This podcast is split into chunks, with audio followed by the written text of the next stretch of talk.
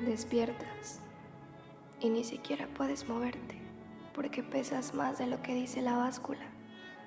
No ha salido el sol y ya quieres que termine el día solo para volver a dormir y sentirte inexistente.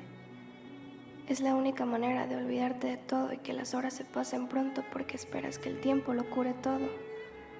O eso es lo que dicen y descubres que es lo contrario. No entiendes para qué vivir si tú no quieres. La vida debería ser decisión, pero todos te dicen que agradezcas haber despertado y la verdad es que agradecerías más el no haberlo tenido que hacer nunca. Tu cuerpo no te responde, te sientes cansado aún estando en cama, tu voz está estancada, tal vez hablas, pero sientes que ya no te perteneces. Has dejado de dar órdenes y alguien más toma el control de ti y desconecta ese lazo entre tu mente y cuerpo y no entiendes ni cómo vas a poder explicar esto, porque cómo van a entenderlo si ni siquiera tú puedes hacerlo. Antes de salir tomas una máscara que te ayuda a sobrevivir a ese infierno donde nunca hay sol y siempre es invierno. Finges que todo anda bien, pues de nada sirve expresarlo, a nadie le importa y si te preguntan cómo estás, es por rutina, en realidad no quieren saberlo y es mejor quedarte callado que te llamen loco.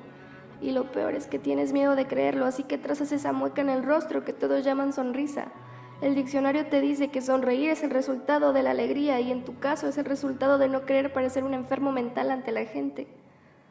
Algunos creen que estar deprimido es pasar el día llorando, pero cuando en realidad lo sientes, llorar queda en segundo plano porque ni para llorar encuentras sentido, solo estás vacío, eres un disfraz y nadie dentro.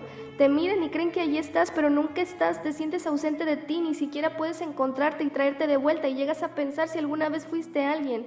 Saca las fotos viejas y es imposible recordar qué había antes de esto porque ahora estás muerto aunque sigas viviendo. Las cosas que antes te alegraban ahora son insignificantes porque tú tampoco significas algo. Estás así porque quieres. Ya perdiste la cuenta de cuántos te lo han dicho, por eso te alejas de todos para evitar comentarios idiotas donde creen que te haces heridas por decisión propia cuando son dos viviendo en un cuerpo. Tú solo quieres correr esa cosa que te controla porque estás harto de ti, de eso, de todo y en defensa propia terminas lastimándote con lo que tengas enfrente.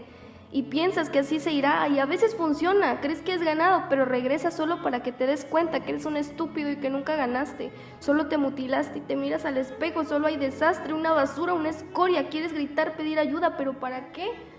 Si ni tú te quieres. Se hace un círculo vicioso donde te dañas, te das cuenta, te arrepientes, pero después crees que lo mereces. Cada día luchar se vuelve un atentado suicida, una película en cámara lenta donde tampoco tienes el valor de acabar con tu vida, pero tampoco de vivirla. Estás así porque quieres. Y sí, tal vez seas tú el culpable por abrirle la puerta, por creer que tú tenías el control de todo, que solo eran días malos y pronto pasaría, pero no, nunca tuviste el control de nada. Ahora eres el ratón en el laberinto donde no encuentras salida porque ni para eso sirves y te acorralas en un rincón a rogar que todo termine y a tratar de recordar qué te llevó a esto, pero ni eso puedes hacer bien. No sabes qué te preocupa, lo tienes todo, entonces, ¿qué, qué te falta? ¿Cuál es el problema?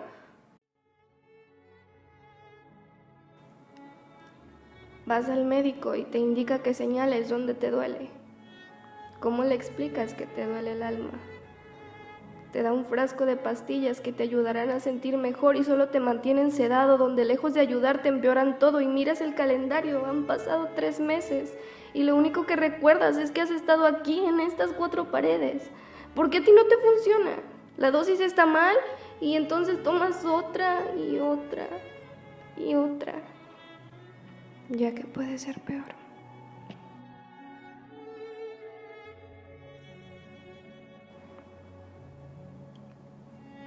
Una persona deprimida tiene tres opciones.